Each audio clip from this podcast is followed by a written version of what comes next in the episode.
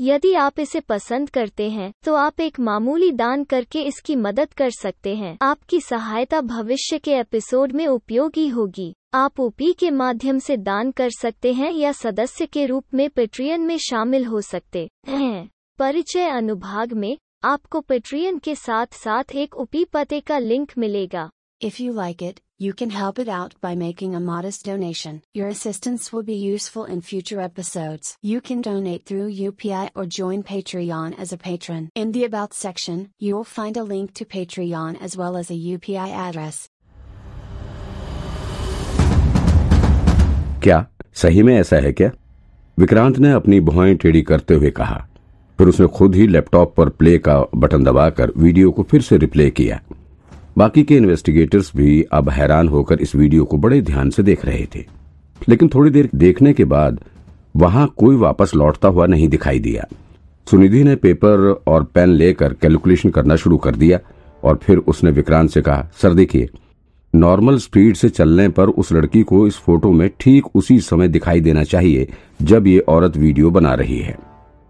ओह, विक्रांत ने इस वीडियो को फिर से प्ले किया। और उस बार उसने वीडियो को स्पीड बहुत कम कर दी, ताकि वो इसमें होने वाली एक एक मोमेंट को ध्यान दे सके। अब वीडियो इतनी धीरे हो चुकी थी कि ये फ़ोटो की तरह आगे बढ़ रही थी। यहाँ पर मौजूद सभी लोग बड़े ध्यान से इस वीडियो को देख रहे थे। कोई भी एक भी सेकंड का क्लिप मिस नहीं करना चाहता था। वो सभी बड़े ध्यान से इसे देख रहे थे। विक्रांत वीडियो को देख रहा था। तभी इस वीडियो के पंद्रहवें मिनट में उसने कुछ नोटिस किया। उसने तुरंत ही यहाँ पर वीडियो को पॉश कर दिया।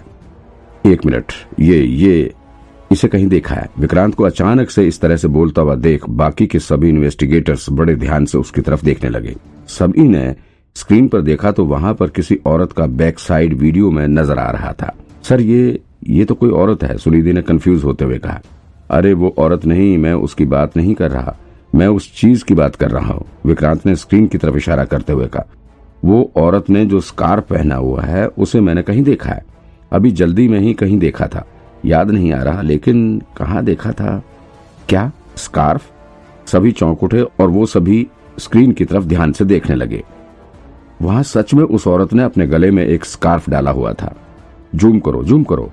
हाँ और और। बस बस, रुको रुको। एक मिनट। विक्रांत ने अपना सिर स्क्रीन की तरफ़ झुकाते हुए कहा, ये ये, इस पे कुछ बना हुआ है। हम्म ये तो कोई पीले रंग का फूल है। राघव ने बड़े ध्यान से स्क्रीन की तरफ़ देखते हुए कहा, फूल, पीले रंग का फूल? विक्रांत ने चौंकते हुए कहा, याद आ गया, याद आ गया, कहाँ देखा था? कहाँ देखा था, सर? सुनिधि ने उत्सुकता से सवाल किया। विजय विजय सेंगर, विक्रांत ने कहा, विजय सेंगर के घर पर देखा था। क्या? विक्रांत की बात सुनकर पहले तो किसी को यकीन ही नहीं हुआ। सब हैरानी के साथ उसकी तरफ़ देखने लग गए। सर, आप कंफ्यूज तो नहीं हो रहे सुनिधि ने विक्रांत की तरफ़ देखते हुए कहा, स्कार्फ और हॉस्टेज? दोनों ही विजय सेंगर के घर के, ऐसा कैसे हो सकता है? अरे, मुझे याद है, मैंने आज उसके घर पर ही ये स्कार्फ देखा था, लेकिन विक्रांत थोड़ा कंफ्यूज हो रहा था, मैं आज ही उसके घर गया था, फिर भी मुझे ढंग से याद क्यों नहीं आ रहा? ये तो पक्का है कि मैंने ये स्कार्फ उसी के घर में देखा था। इसका मतलब विजय सेंगर की पत्नी ने ही अपनी बेटी को किडनैप किया है। राघव ने शक जताते हुए कहा मतलब ये विजय और उसकी पत्नी मिलकर कहानी बना रहे हैं। अरे, चुप रहोगे एक मिनट। याद करने दो मुझे। विक्रांत ने राघव को चुप कराते हुए कहा, याद क्यों नहीं आ रहा मुझे? विक्रांत ने अपना सिर पकड़ लिया और याद करने की कोशिश करने लग गया।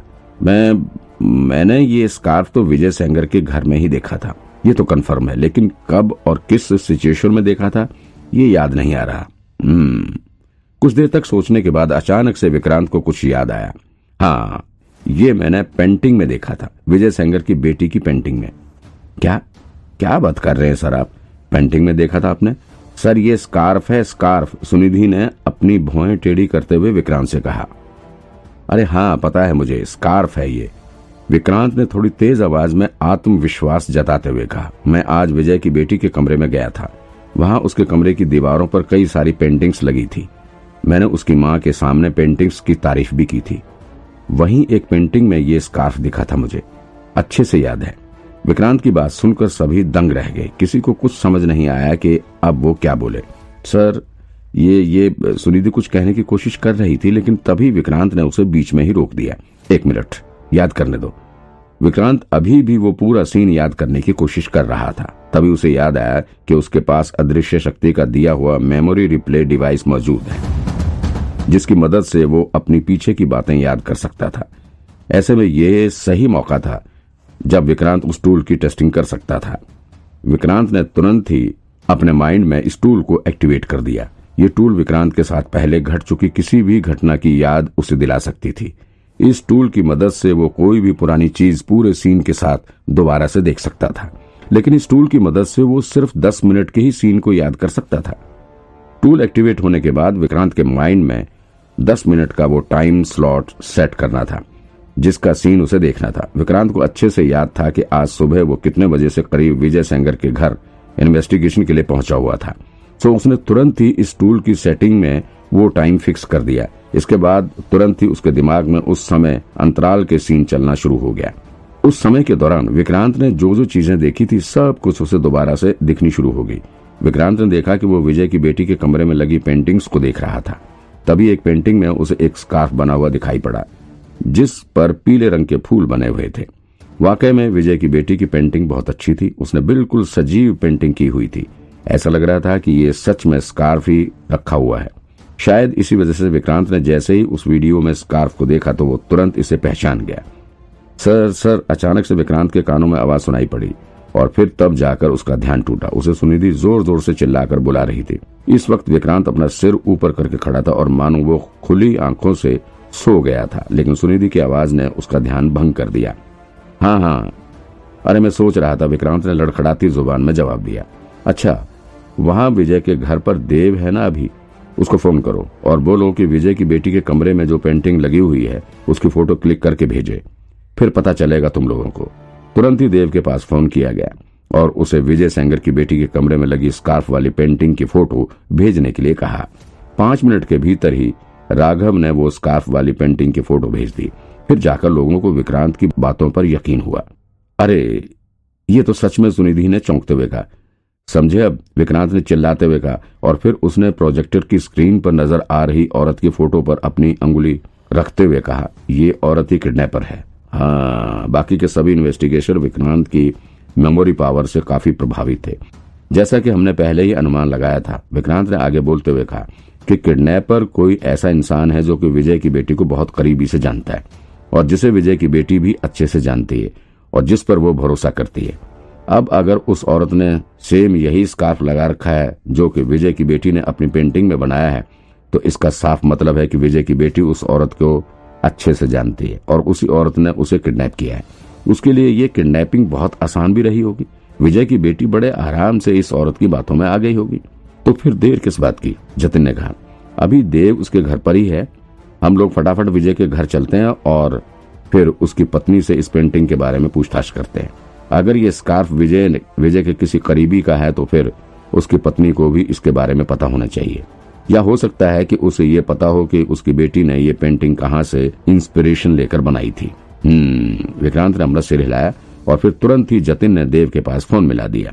लेकिन तभी राघव ने कुछ सोचते हुए कहा लेकिन विजय की बेटी का किडनैप तो रोहन नेगी ने किया है ना? तो फिर ये औरत बीच में कहा से आ गई? हम्म, सही बात है। सब एक बार फिर से सोच में पड़ गए। हो सकता है कि रोहन ने क्रॉस ड्रेसिंग की हो उसने औरत का कपड़ा पहना हो। रितेश ने बीच में ही कहा अरे पागल हो क्या? वो जेल से भागा हुआ था। इतना टाइम थोड़ी ना था उसके पास कि वो पहले जाकर औरत का कपड़ा पहने मेकअप करे और फिर किडनैपिंग के लिए निकले। राघव ने जवाब दिया क्रॉस ड्रेसिंग। विक्रांत कुछ सेकंड तक सोचता रहा। फिर उसे एक और संभावना नज़र आई। हो सकता है कि ये रोहन का भाई अंकित हो। हो सकता है कि उस बच्ची के करीब जाने के लिए उसने किसी औरत का रूप लिया हो। लेकिन तब उसने स्क्रीन पर जाकर इस औरत को बड़े ध्यान से देखना शुरू किया। ये इसकी बॉडी में फिगर तो बिल्कुल औरतों जैसा लग रहा है। ये कोई आदमी तो नहीं है, लेकिन तब हुआ क्या होगा? कैसे हो सकता है ये? ये स्कार्फ वाली औरत है कौन? इस औरत के आ जाने से ये केस और ज़्यादा पेचीदा हो चुका है। अब आगे की जाँच करने के लिए सबसे ज़रूरी था कि इस औरत की पहचान ढूंढी जाए। आखिर ये कौन है?